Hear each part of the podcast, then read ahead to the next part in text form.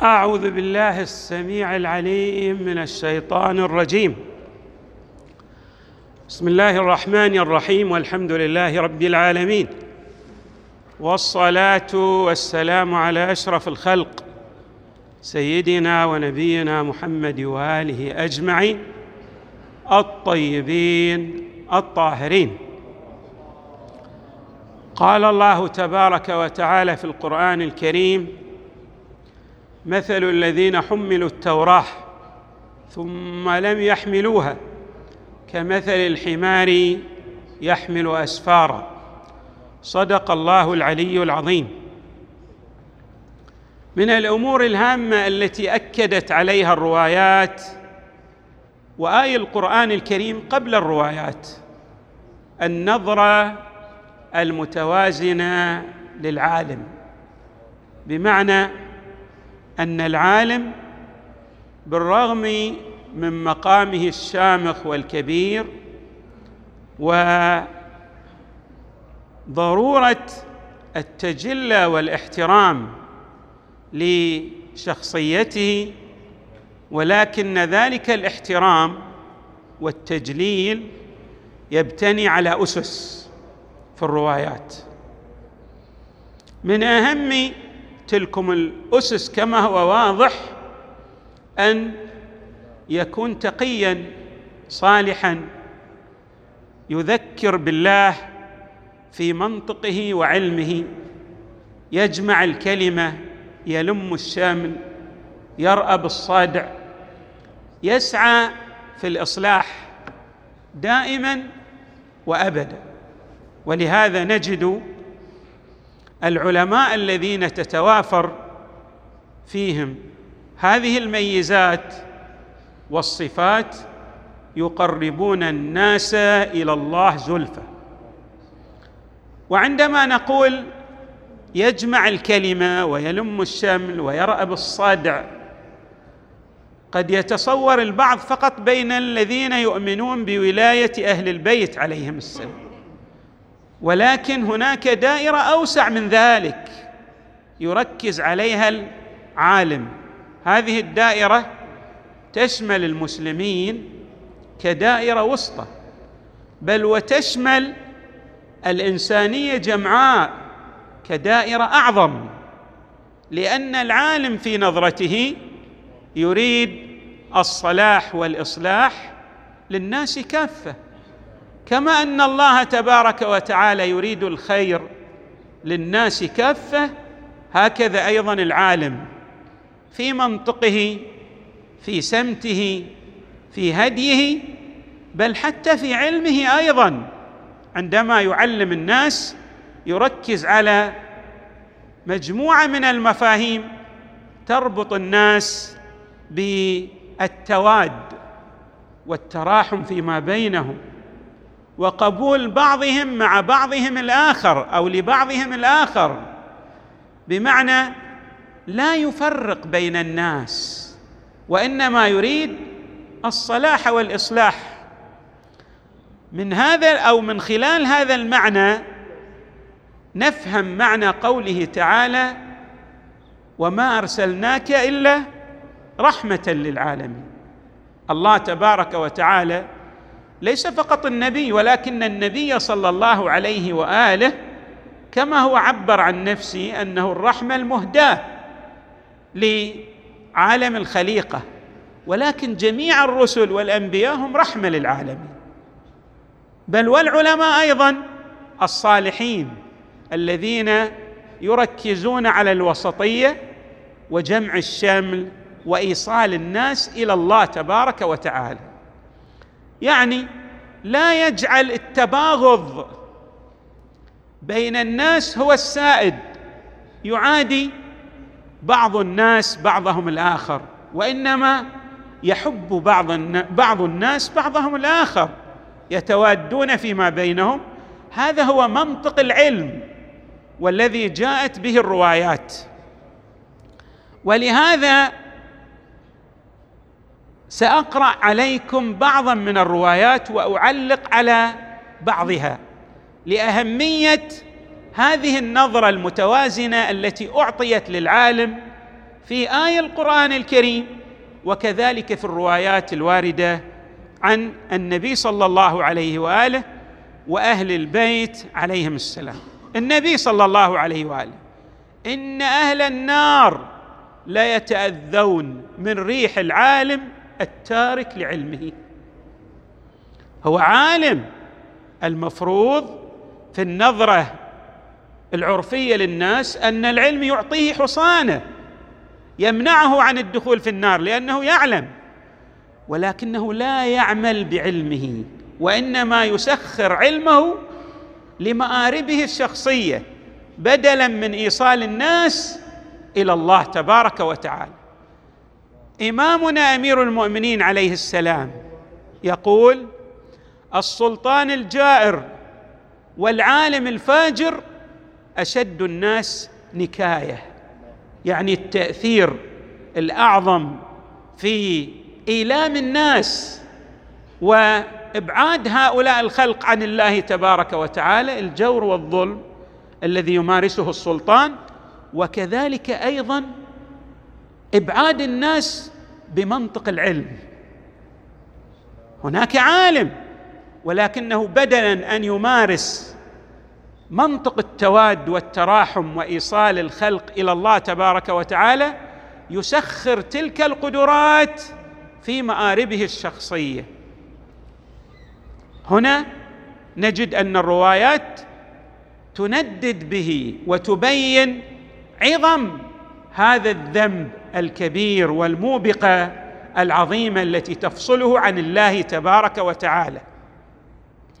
أيضا عن الرسول صلى الله عليه وآله إن في جهنم رحى تطحن علماء السوء طحنا هذه الرحى تطحنهم طحنا أيضا عنه صلى الله عليه وآله إن في جهنم رحى تطحن الجبابرة والعلماء. علماء السوء. تطحن جبابرة العلماء طحنا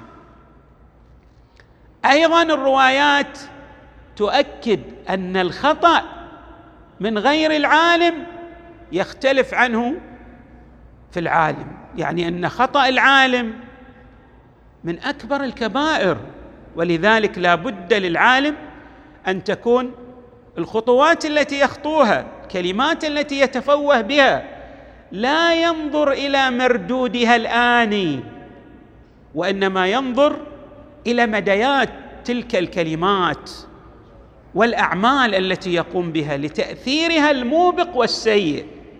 وقد يكون طبعا التأثير في الأزمنة السابقة أقل منه في عصرنا الراهن لأن الإنسان يقول هذه الكلمة وهي تسجل ويسمعها القاصي والداني البعيد والقريب. ولذلك لا بد أن نتأمل في الكلمات ولا بد أن ننظر إلى العالم بنظرة متوازنة. حتى إذا شطح العالم نتذكر الروايات الواردة عن النبي صلى الله عليه وآله في ذمه. لا يضيرنا لا يضرنا أنه عالم لأن لدينا الميزان. ونحن رأينا أن الأنبياء صلوات الله وسلامه عليهم أجمعين أشد الناس إيذاء لهم هم العلماء. علماء علماء السوء كانوا من الذين يؤذون الأنبياء إيذاء لا مثيل له لأن باصطلاحنا يعرف من أين تؤكل الكتف. يستطيع أن يلبس على الناس. اذا علينا أن نلتفت إلى هذه الأمور. الإمام أمير المؤمنين يقول زله العالم كانكسار السفينة تغرق وتغرق. ليس هو فقط يغرق نفسه. لاحظوا السفينة هي تغرق ولكن أيضا تؤثر سلبا على من يسمع تلك الكلمات. ويتلقى تلك الأفكار. ولذا حري بنا أن لا نتأثر بالهالة فقط للعالم. علينا نضع ميزانا من الموازين التي أشرت إلى بعضها ومن جملتها أيضا أن ننظر إلى المقولة التي صدرت وانطباق الموازين الشرعية على تلك الفكرة وعلى تلك المقولة. انظر إلى ما قال ولا تنظر إلى من قال. القول الذي صدر هل تنطبق عليه الموازين الشرعية والضوابط المقررة أم لا؟ زلة العالم أيضا يقول أمير المؤمنين تفسد عوالم يعني تأثيرها الموبق والسيء ليس بمحدود وإنما له مديات كبيرة جدا. لا زل يقول أشد من زلة العالم. ثم يقول أيضا عنده حكمة إن كلام الحكماء إن كان صوابا كان دواء وإن كان خطا كان داء. يصبح داء يضير ويضر للناس كافة. إمامنا العسكري الذي سنعيش بعد أيام مناسبة مولده صلوات الله وسلامه عليه يقول في صفة علماء السوء وهم أضر على ضعفاء شيعتنا من جيش يزيد على الحسين عليه السلام. أضر على الشيعة؟ هذا كلام المعصوم سلام الله عليه.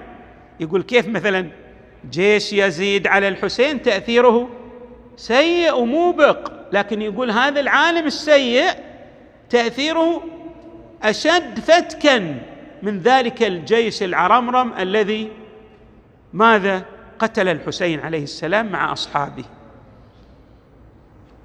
هم أضر على ضعفاء شيعتنا من جيش يزيد على الحسين بن علي وأصحابه فإنهم يسلبون الأرواح والأموال وهؤلاء العلماء علماء السوء يدخلون الشك والشبهة على ضعفاء شيعتنا فيضلونهم. انظروا إلى هذا المنطق الحصيف للإمام عليه السلام. كيف يضع النقاط على الحروف؟ يقول ذلك اللي يقتل الجسد. هذا لا تأثير لكن الذي يقتل الروح ويطلق الشبهات تأثيره أشد فتكا من الذي يقتل الجسد. يقتلك لكن لا يؤثر فيك تدخل إلى الجنة ترتفع درجتك عند الله. لكن أن يقتل الجانب المعنوي في شخصيتك ليس هو فقط يذهب إلى النار بل يصحبك معه.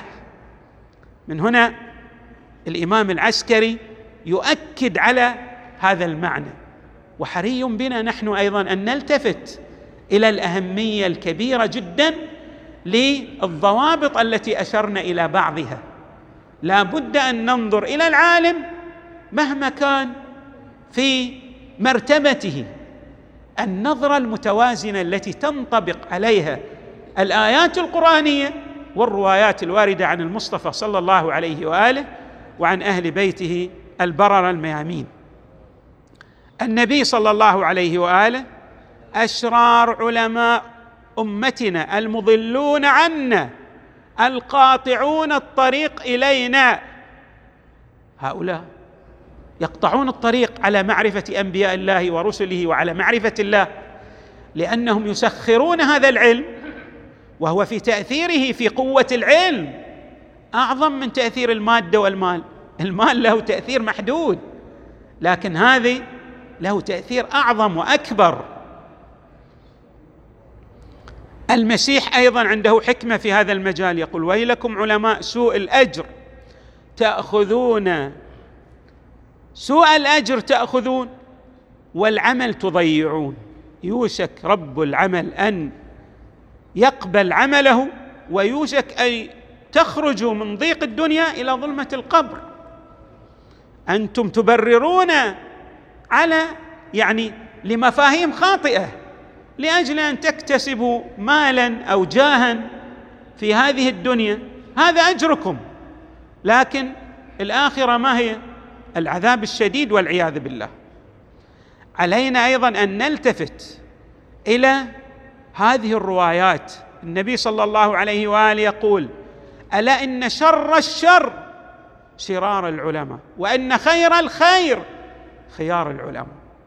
أفضل خير للناس العالم المتقي الصالح الوسطي الذي كما جاء في الروايات منطقه يذكر الناس بالله. لا يدعو إلى التشاحن لا يدعو إلى إطلاق الشبهات بين الناس الناس يعيشون كأنهم في سفينة والبحر هائج وموج. هذا كل واحد يقول والله أنا ما أدري صدق هذا اللي قاله لعله يكون صحيحا من يستطيع أن يضع النقاط على الحروف؟ كما نعبر العالم الماهر هو الذي يستطيع. لكن عندما يلبس في الشبهات ذلك العالم عالم السوء الذي يمثل الشر يبعد الناس عن عن الله وعن رسله. ولذلك ماذا أبعد بني إسرائيل عن موسى عليه السلام؟ هذا العالم العالم الذي يحفظ التوراة ويرتل هذه التوراة ليل نهار. ويبكي الناس بالتوراة. يبكي الناس بالتوراة اتهم موسى عليه السلام بالزنا. لاحظوا وهو ابن خالته. يحفظ التوراة وهو من العباد الزهاد ولكن غرته الدنيا. فبدلا من أن ينقل الناس أن يربط الناس بالله تبارك وتعالى ربطهم بجاهه بمقامه. علينا أن نلتفت إلى مسألة غاية في الدقة. العالم لا بد أن يكون عنده امحاء لشخصيته. ذوبان في المبادئ. لا يلتفت إلى مسألة هذا الغرور الذي يقول أنا وأنا. دائما أنا ويدور في فلك الأنا. من هو أنت؟ من هو أنت؟ هل أنت المعصوم؟ لا يتفوه ويقول أنا أنا أنا. دائما. علينا أن نلتفت. دائما العالم إذا قال أنا أنا ابن جلا وطلع الثنايا. فهذا دليل على أن الغرور والكبرياء ترسخ في كنه وجوده فهو لا يربط الناس بالحق تبارك وتعالى وإنما يربط الناس بمفاهيم تبعدهم عن الله تبارك وتعالى. هذه النظرة المتوازنة إذا نظر إليها الناس لا يغرهم ما يقوله ذلك العالم السيء مهما كان له من تأثير في مجال الإعلام. نسأل الله تبارك وتعالى أن يجعلنا مع محمد وآله البررة الميامين في الدنيا والآخرة. وصلى الله وسلم وزاد وبارك على سيدنا ونبينا محمد وآله أجمعين الطيبين الطاهرين.